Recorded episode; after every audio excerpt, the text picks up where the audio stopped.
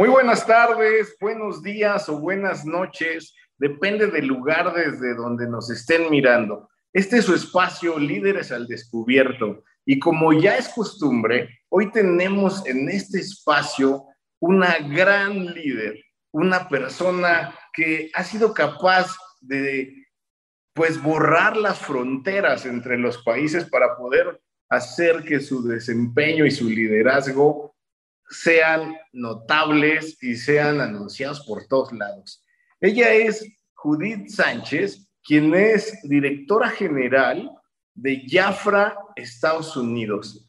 Eh, nada más pensar que esta es la segunda sede más importante para la empresa, pero ¿qué les parece si en lugar de yo enunciar todo su currículum, que sin duda está lleno de grandes y grandes cosas que ya ella nos platicará, ¿por qué no dejamos y damos la bienvenida a Judith para que ella nos cuente a partir de su historia de vida, de su niñez, su juventud y ahora esta etapa en la que se encuentra consolidada, cómo es que ha llegado hasta este punto?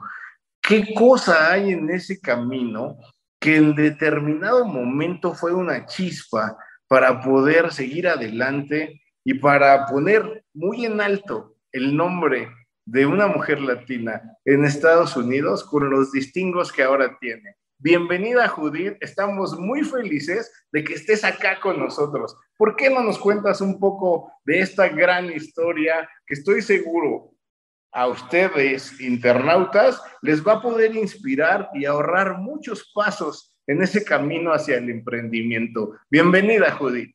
Muchísimas gracias, Bogar. Bienvenida a California, nos estamos cocinando. Así es que gracias a ti desde mi queridísimo México por esta invitación. Y bueno, ¿qué te digo? Es un honor y un placer poder conectarnos, aunque sea de manera virtual, con mi hermoso llamado país. Así es que muchas gracias por la invitación.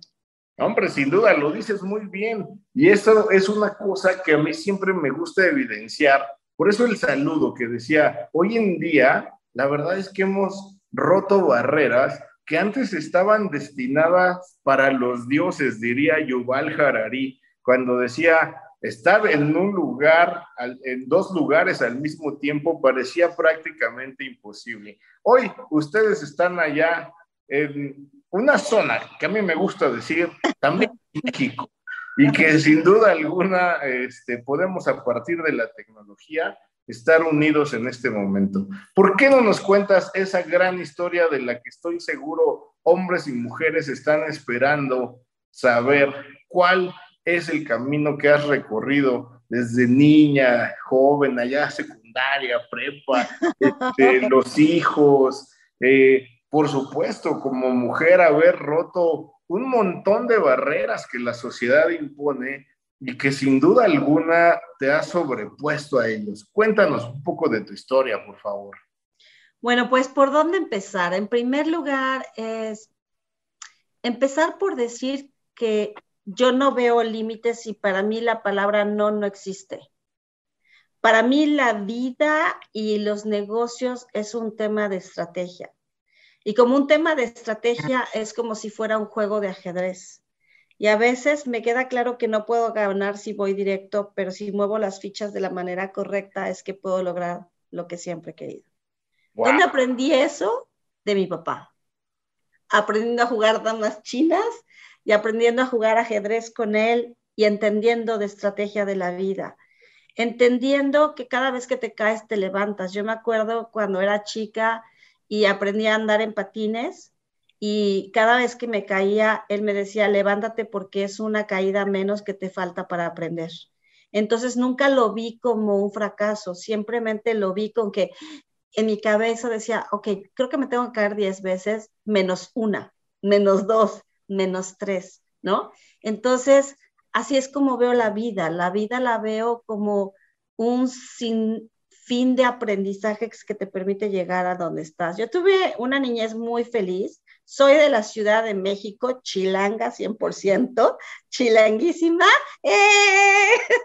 Mi México maravilloso, mis tacos al pastor que me hacen tanta falta por aquí, porque aquí dicen que son del pastor, pero no son del pastor. La verdad es que no. Entonces, y mis conchas de chocolate. Yo nací en la Ciudad de México en una familia clase media de un papá que estaba dedicado a trabajar y que hacía su máximo esfuerzo pues por llevar este y por mantener la casa. Obviamente, sí con un presupuesto limitado, una mamá dedicada simplemente al hogar, eh, haciendo mucho esfuerzo, pero dedicada a lo que era su familia. Yo en la escuela em, siempre fui, em, digamos, siempre intentaba hacer las cosas de la mejor manera. Sí te puedo decir, y creo que fue algo muy importante que marcó mi vida, que sí llegué a sufrir un tema de bullying.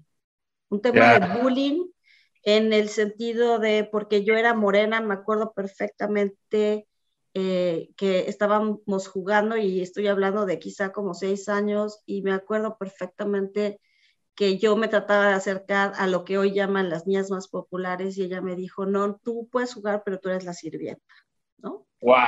Qué, ¡Qué desastroso!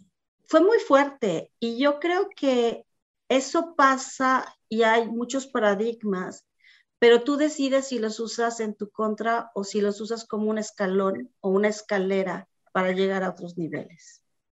Y aún desde los seis años decidí usarlo como una escalera. Y tal vez la vida me aprendió, me enseñó desde esa edad a entender y enfrentar que hay racismo en el mundo.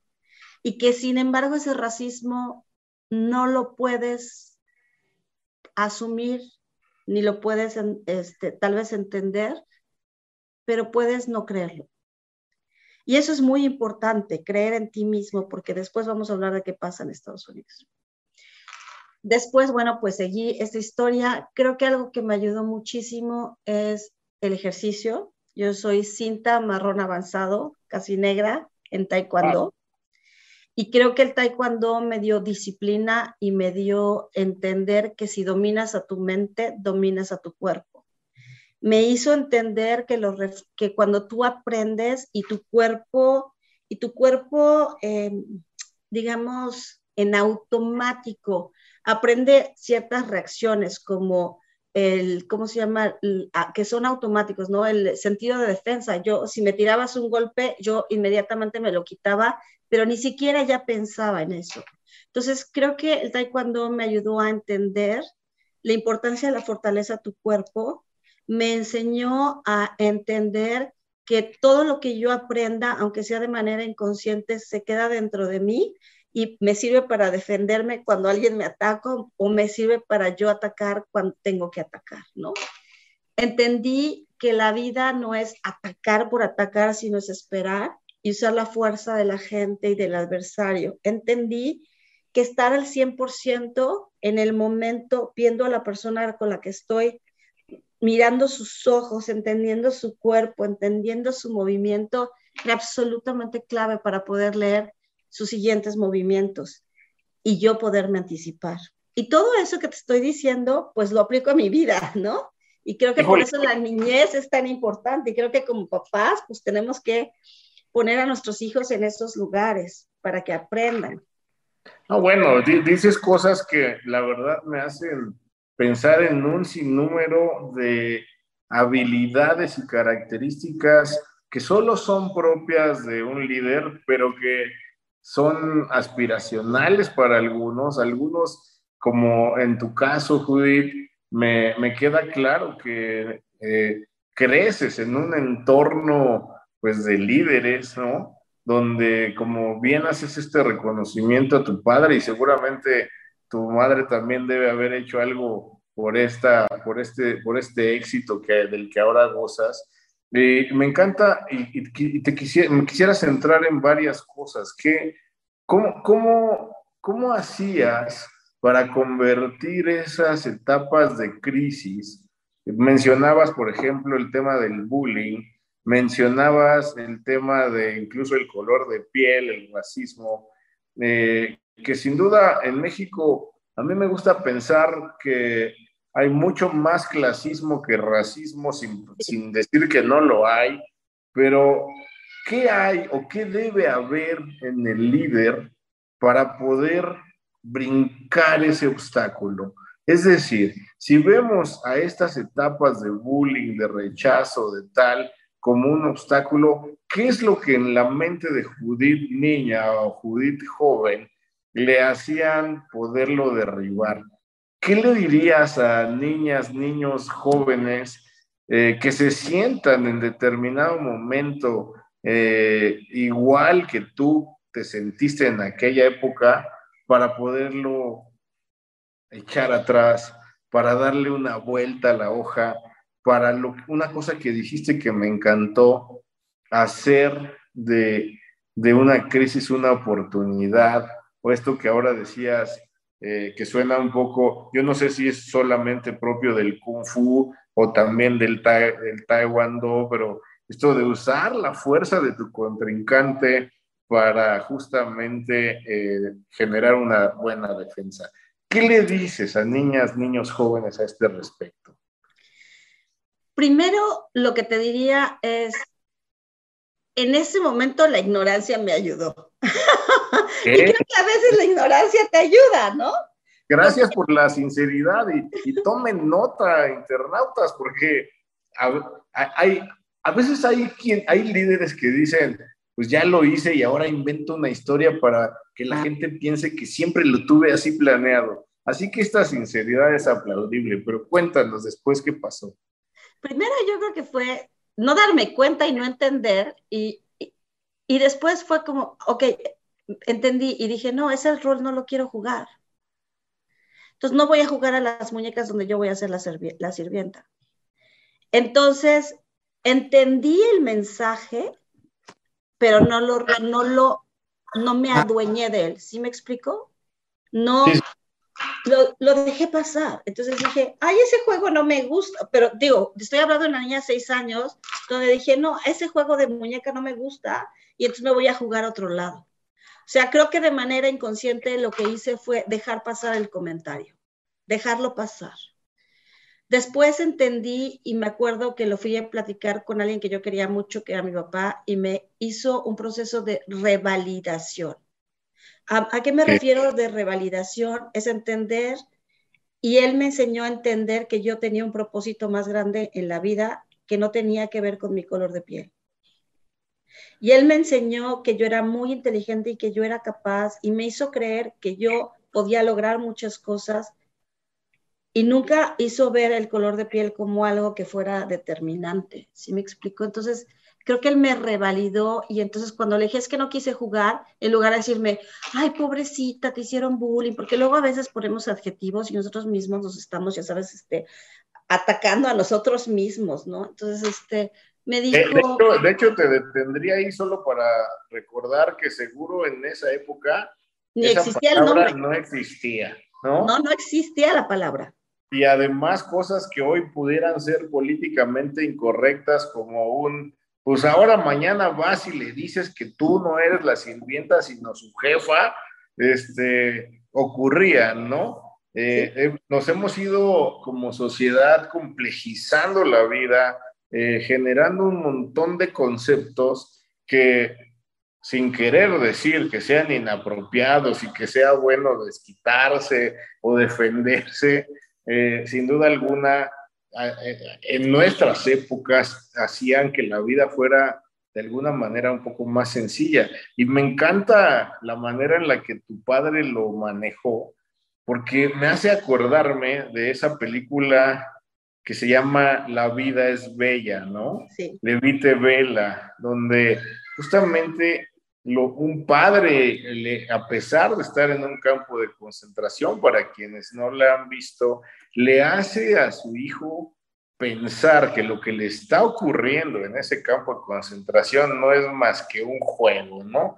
Entonces, veo mucho, muy reflejado cómo tu padre te hace decir, no importa, y qué bueno que no jugaste y adelante, porque a veces se revictimiza a la persona, ¿no? Cuando pues, uno probablemente llegaba este triste y dijiste, oye, es que querían que yo fuera la sirvienta y yo no quise. Y si el padre te hubiera o la madre te hubiera dicho, no, ¿cómo crees? Tú no eres eso, se te queda más grabado. Así que qué, qué, qué buena cosa, un aplauso para tu padre. mi padre que nos está escuchando en el cielo. Fíjate que yo creo, y ahorita que te escuchaba, yo creo que él me, me eh, metafóricamente, ¿no? Cuando recibes una cosa así, normalmente tu, cabeza baja porque tus ojos se. Alguna vez, y bueno, todos sabemos el tema del lenguaje no verbal y el lenguaje físico, y es, tú no puedes llorar si tienes la, la frente hacia arriba, si tienes los ojos hacia arriba, solo puedes llorar cuando estás viendo hacia abajo. Entonces yo creo que mi papá con el poder de decirme, ay, pues qué bueno que jugaste en otro lado, metafóricamente me levantó la cara y me hizo ver otras cosas que yo no estaba viendo.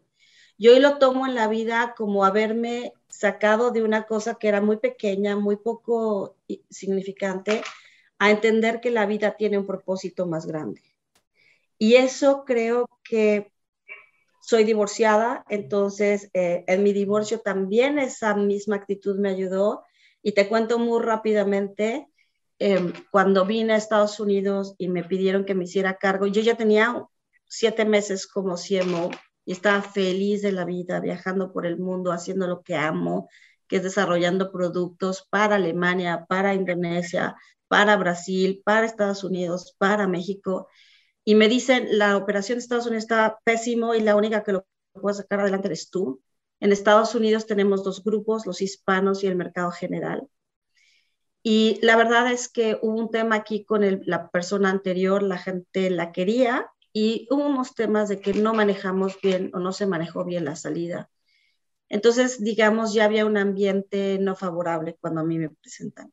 Y cuando me presentan en, en una junta llena de señoras primero fue la del mercado hispano, digamos, ahí me fue bien, pero cuando me presentan con los empleados, donde el 80% de la, del grupo era americano, y cuando me presentan con el grupo de señoras, que el 100% eran americanas, en época de Trump, además te estoy acordando, porque estamos hablando del 2019, es donde el racismo está a todo lo que da en Estados Unidos y Trump, inclusive cierra las fronteras, está hablando del muro, ¿no? Y yo estoy aquí. Me están presentando. Entonces, este, en esa junta con el mercado hispano, digo, con el mercado general, perdón, mi jefe era americano y, lo digo así porque él estaba acá y la más poderosa de, de Estados Unidos dijo, una mexicana, por eso esta negocio no crece, con una mexicana no vamos a crecer y mujer. Porque todos habían sido hombres y nadie había sido hispano. Entonces, entonces yo me quedé de what y no me estaba hablando a mí, le estaba hablando a mi jefe.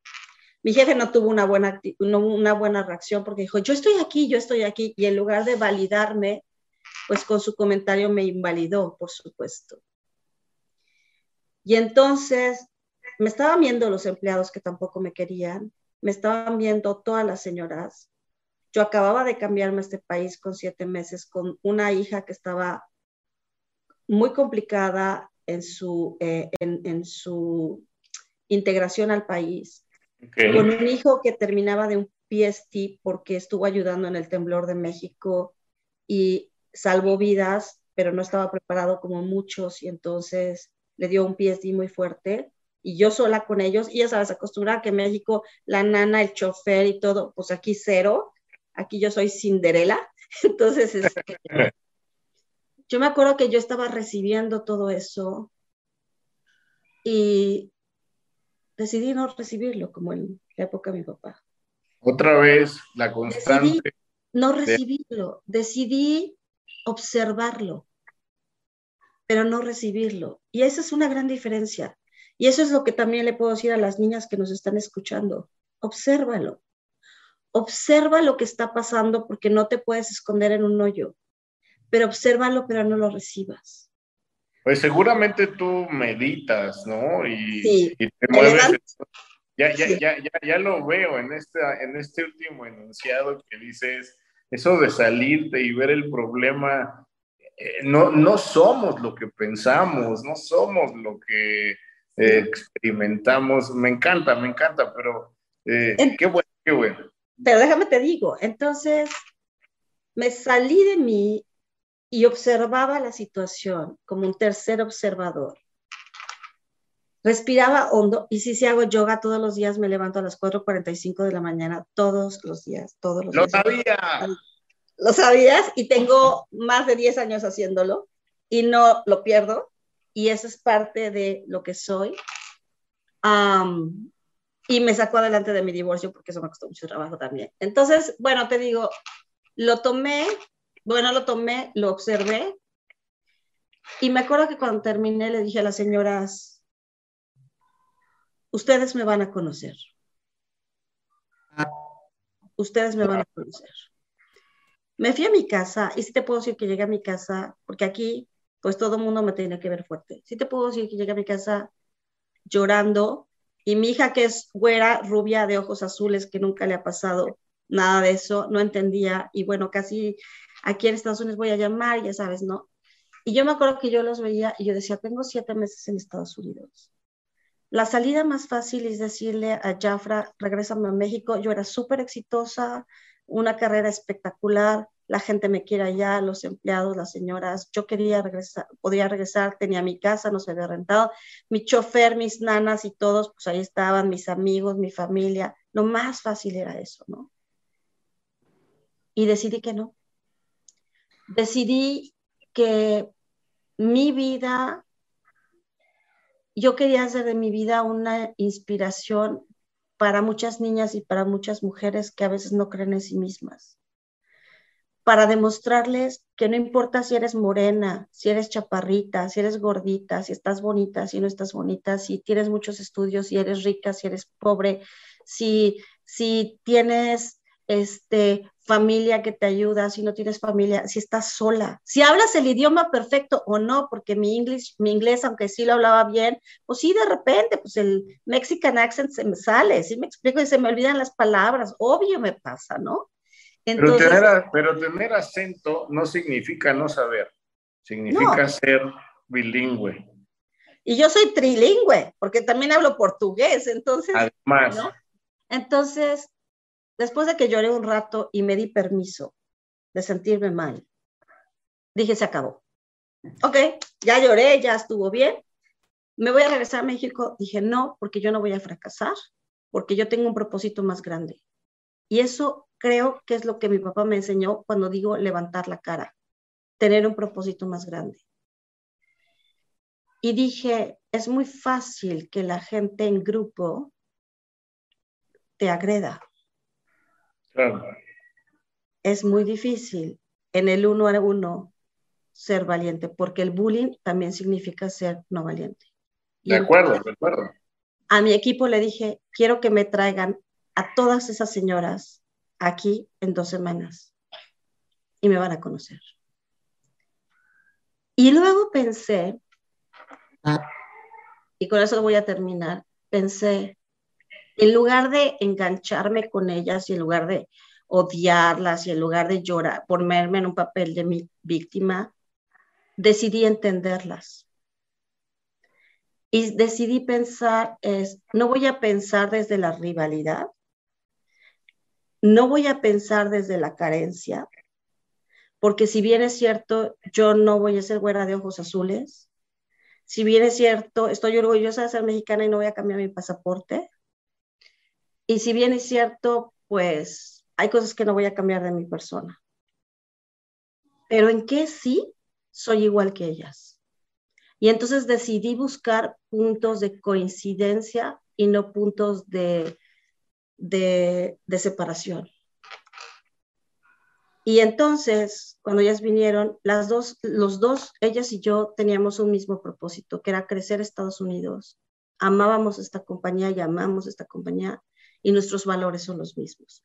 Y desde ahí construí una relación.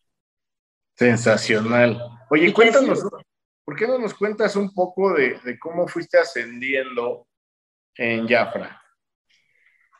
Ok, bueno, la historia es interesante y, y, bueno, tú me paras porque yo se me puede ir la boca, ¿no? Eh, yo empecé, yo estaba en otra compañía, yo bueno, yo trabajaba con la Secretaría de Educación Pública en la época de la modernización educativa Salinas de Gortari. Wow, yo también trabajé ahí. En la Dirección General de Investigación Educativa, yo estaba.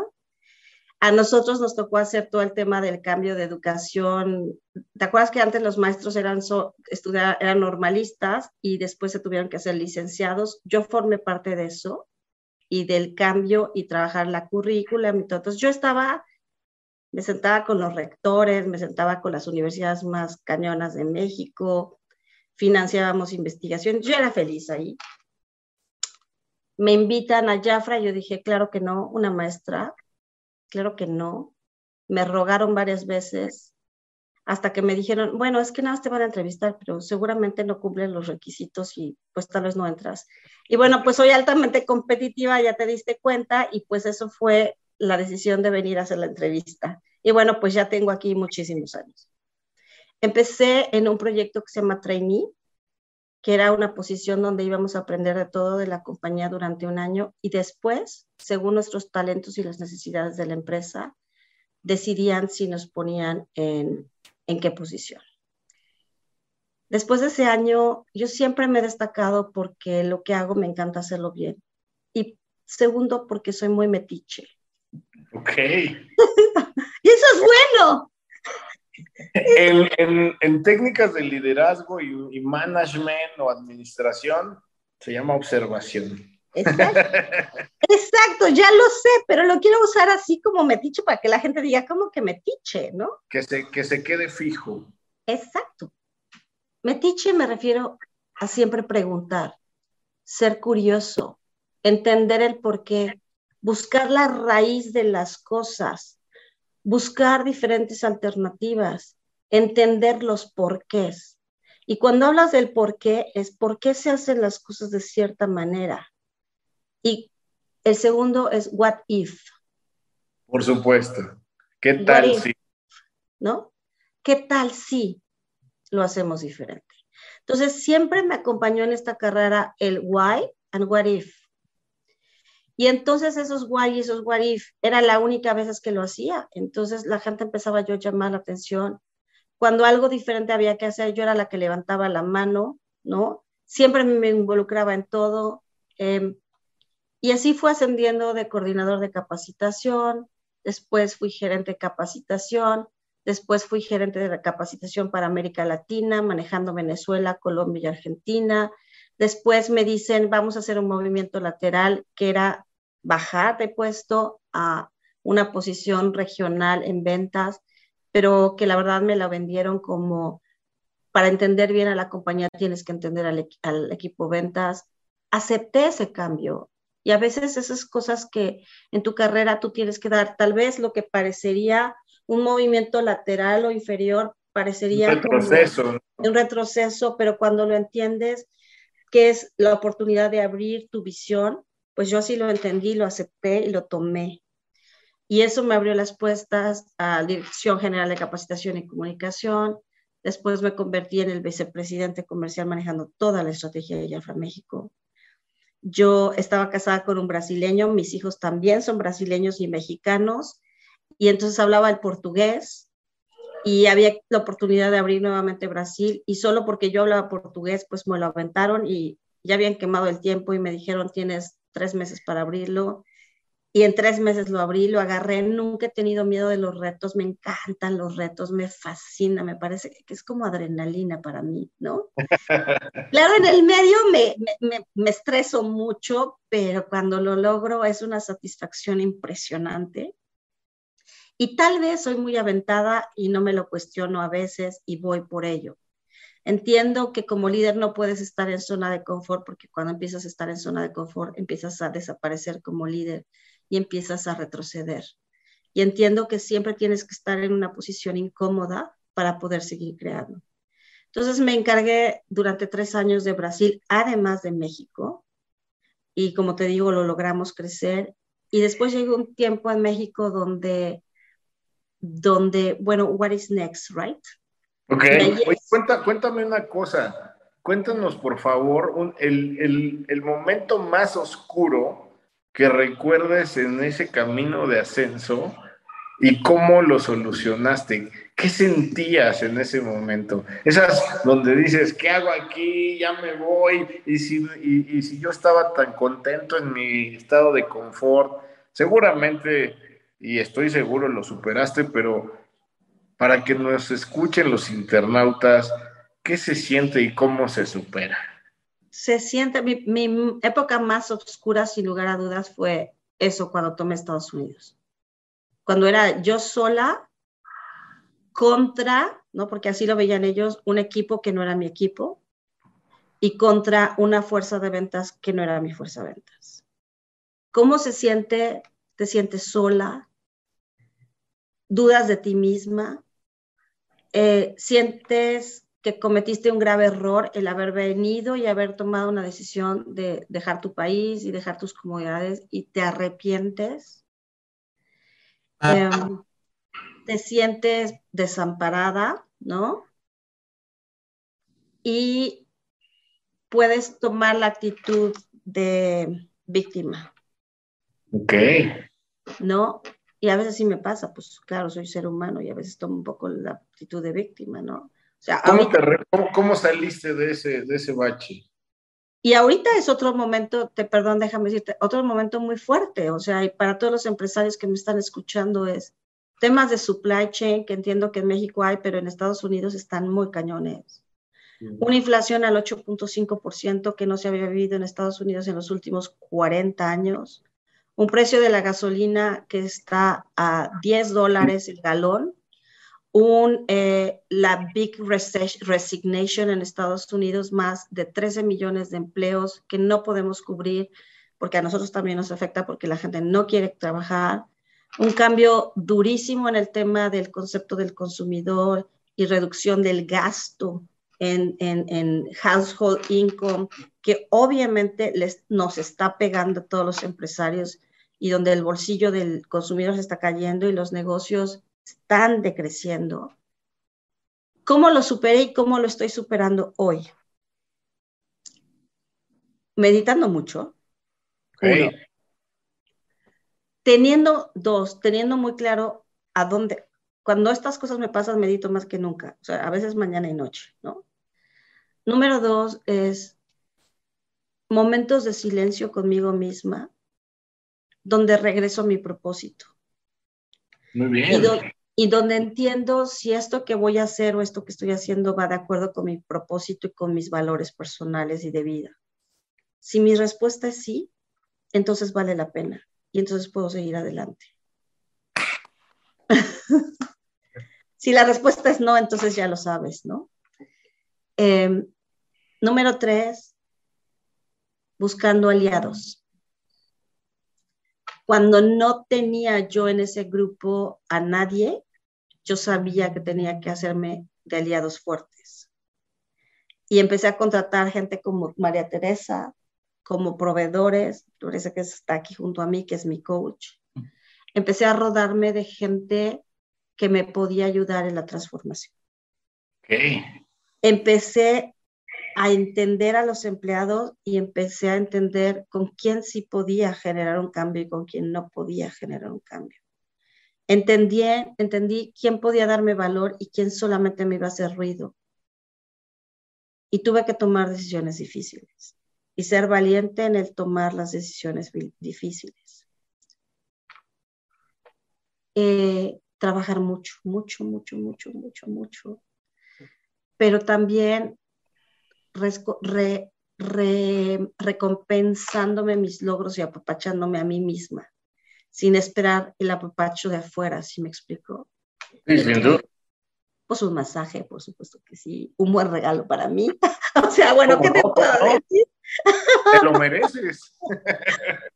Entonces creo que es eso, creo que es eh, entender si tu propósito es más grande, entender si está aliado, es centrarte, meditar, pensar, regresar a tu centro, encontrar tu fortaleza, quererte, reconocerte, cuidarte, eh, meditar, meditar, meditar, rodearte de gente valiosa y que ellos entiendan que te van a ayudar a hacer el cambio, porque uno es un líder cuando tiene un equipo y puedes formar tu equipo inclusive de externos, ¿no?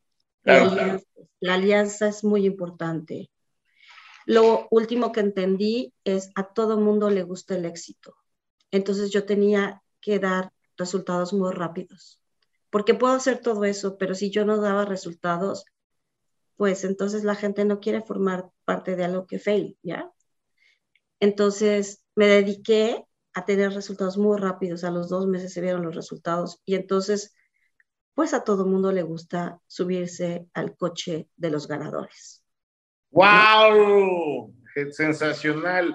Oye, pues mira, nos estamos acercando casi hacia el final. Eh, has dado varias recetas de liderazgo importantísimas. La verdad es que ya, ya, no, ya no me siento en una entrevista, sino ante un masterclass, eh, donde ya, ya, ya, casi ni, ni intervengo porque me, me estás dando una, una, gran lección. Pero que yo quisiera que, que pudieras, eh, si yo fuera tu mentorí, tu, tu aprendiz, mujer o hombre, eh, sé que se mueven mucho más en ese aspecto porque hay que decirlo. Jafra ofrece una, una, una llave maestra para las mujeres, como decimos acá, mujeres luchonas, que además es eh, pues la mayoría de nuestras mexicanas y que yo no sé, compártenos un poco de si eso también sucede allá. Seguramente con la población latina debe haber una circunstancia similar, pero ya tú, lo, tú nos lo dirás mejor. Pero Jafra, sin duda alguna, que, permite que los hogares permanezcan unidos con un ingreso y sobre todo confirmando esa valía de las mujeres al cargo de las, familias. Eh, ¿qué, ¿qué, me dirías a mí eh, si yo estuviera iniciando en Jafra? ¿Cómo es que me impulsarías a salir adelante y aspirar, ¿por qué no? Un día a estar trabajando codo a codo contigo. Mi primera pregunta para ti sería, ¿cuál es tu sueño? Bueno, mi sueño es, por supuesto, ser feliz, tener un buen ingreso, ser reconocida en la vida y a partir de eso inspirar a más personas. ¿Para qué? Para poder dejar una huella en este planeta, trascender, compartir. ¿Y qué, es, para ti trascender? O sea, digamos, indagaría en tu, en tu propósito más grande, ¿no? Mi propósito más grande es poder dejar un legado a partir de lo que yo he aprendido en la gente que viene atrás de mí para hacerle la vida más sencilla.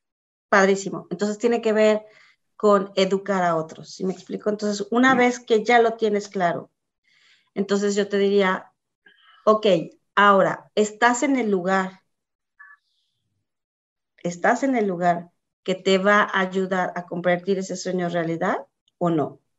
Si estamos hablando de Jafra, te diría, por supuesto que sí, porque te vamos a dar todas las herramientas y vamos a hacer que tú te formes, que aprendas habilidades de liderazgo, pero para nuestros internautas es, ¿estás en el lugar? Porque puede ser que tengas un sueño, pero tu sueño no coincide con el lugar. Y entonces... Estoy de acuerdo, y tienes que tener bien claro siempre cuáles son los pasos que te van a conducir a ese, a ese objetivo, ¿no? Nunca perder el norte. Acá hablamos, me viene a la mente un libro que se llama The One Thing, ¿no? Una cosa y que finalmente lo que persigue es que tú pongas un objetivo en el futuro y a partir de eso empieces a imaginar qué debes de hacer el año 5, el 4, el 3, el 2, el 1, pero no solo el año, sino el mes, el día y la hora y el segundo siguiente, para que nunca pierdas ese, ese, ese norte, esa estrella que te debe de guiar. Pues sensacional, Judith. La verdad es que eh, has dado un montón de conceptos que me permite decirte aquí en Líderes al Descubierto que ya te descubrí. ya te descubrí como una persona empática, resiliente, dispuesta a jugar y a jugar bien rumbo al, éxito, que sin duda alguna tiene una piedra angular en esa educación temprana a partir de los hijos, perdón, de, tu padre, que, buscas trascender sin duda alguna, pero sobre todo, y yo destacaría, esta nobleza y esta paz que transmites a partir de decir, puedo cambiar las circunstancias que me rodean. Ese ejercicio tan maravilloso que haces de salirte y ver tu vida en perspectiva, hace sin duda que podamos tranquilizarnos, que podamos ver con lentes diferentes y que a partir de eso podamos encontrar soluciones diversas. Cuando uno está frente al problema, lo tiene aquí. Pero si te alejas un poquito, no solo vas a ver una foto, sino digo yo, una película donde vas a ver que esas primeras ideas que habías alojado no necesariamente son reales. Así que me da mucho gusto descubrir todo esto y mucho más que seguramente tienes allí alojado. La verdad, eres un crack y eres, como diríamos acá los chilangos, una mujer muy cañona. Y me da muchísimo gusto que estés allá eh, rompiéndola, diríamos así también acá, eh, y que les demuestres de qué estamos hechos. No se trata de pelear, se trata de unirnos. Y lo has hecho muy bien en ese sentido de decir, ¿qué, cuál, es, ¿cuál es el lugar común en el que tanto ellos, ellas, quienes de pronto te dieron la espalda, se sienten a gusto. Y allí es donde atacaste. Y me gusta mucho esto que dijiste también durante tu participación, de que es fácil encontrar un momento de comodidad, pero no hay que quedarse allí. Si hablamos de liderazgo y de crecimiento, hay que dar el siguiente paso para poder seguir avanzando. Finalmente, me gustaría que pudieras, además de los tips que ya has dado, si tuvieras otros tres que decir de manera general de cómo ser un buen líder en empresas del tamaño que sea, para hombres y mujeres, me encantaría que nos lo regalaras, Judith. La primera, como te dije, es tener tu propósito y tus, tus valores bien claros y tus no negociables. Hay cosas que son no negociables. Número dos, trabaja siempre en ti. O sea, de verdad yo les suplico que bailen, que canten, que hagan yoga, que hagan meditación, que hagan ejercicio. Dicen por ahí que el baile es meditación en movimiento. Algo que les permita estar centrados y que te permita, que no permitas que tu ego, ¿no? O, tus, o tu, como dicen la loca de la mente, te, te, te destruya, porque te puede destruir. El ego o la mente te pueden destruir o construir. Entonces necesitas momentos de paz y silencio. Necesitas momentos de, necesitas un tercer observador porque a veces tú mismo te engañas. Entonces necesitas tener un coach para que te veas en el espejo o hacer terapia, ¿no? Eso es importante. Como líder cargamos tantas cosas y tenemos tan pocas personas con las que hablar que necesitas poderte expresar y necesitas un alguien que tenga un nivel igual o más grande que tú, que le delegues esa confianza para que puedan reflejarte y que no te pierdas, ¿no? Esa es, esa es la, la segunda. Y la última que te diría es, una vez que llegas a algún nivel de liderazgo, que nunca se te olvide que la humildad es lo, más importante, que tú eres por y para la gente, y que atrás de ti, si volteas y no hay alguien a quien tú le hayas tendido la mano, y no hay nadie a quien estés educando, a quien estés compartiendo, a quienes estás enseñando. Por eso estoy en los bordes de los niños de elementary, por eso estoy en los bordes de la universidad y por eso trabajo con mis mujeres de todas las edades, sabores y colores hermosas que hablan inglés, español, náhuatl o lo que sea, y mis hombres espectaculares de todos los géneros, de todas las razas y de todos los, de todos los diversos absolutamente. Ábrete a la diversidad. Entonces, si tú si tú no ves que estás rodeada de gente que está creciendo al mismo nivel que tú y tú no estás creciendo, entonces no eres un líder. ¡Wow! Pues allí la tienen, eh, queridas, queridos internautas, Judith Sánchez, con toda esta sabiduría que sin duda ya debería ser un referente para quienes la hemos escuchado. Me da muchísimo gusto que hayas estado acá con nosotros enseñándonos a partir de esta entrevista y te deseo todo el éxito del mundo porque la suerte es para otro tipo de gente. La gente que tiene estos principios, estos ejes y estos valores solo puede tener éxito. Eh, muy buenas tardes, días, noches, otra vez, depende de donde nos vean. Esto ha sido Líderes al Descubierto y es un placer tenerte aquí. Y bueno, pues si creen que Jafra es solo un tema alrededor de la belleza, vean que tiene mucho más que ver con el liderazgo, la inteligencia, el éxito y eso, el impulso que las mujeres nos pueden dar. Muchísimas gracias. Gracias, Bogar. Y vamos, México. Arriba, México.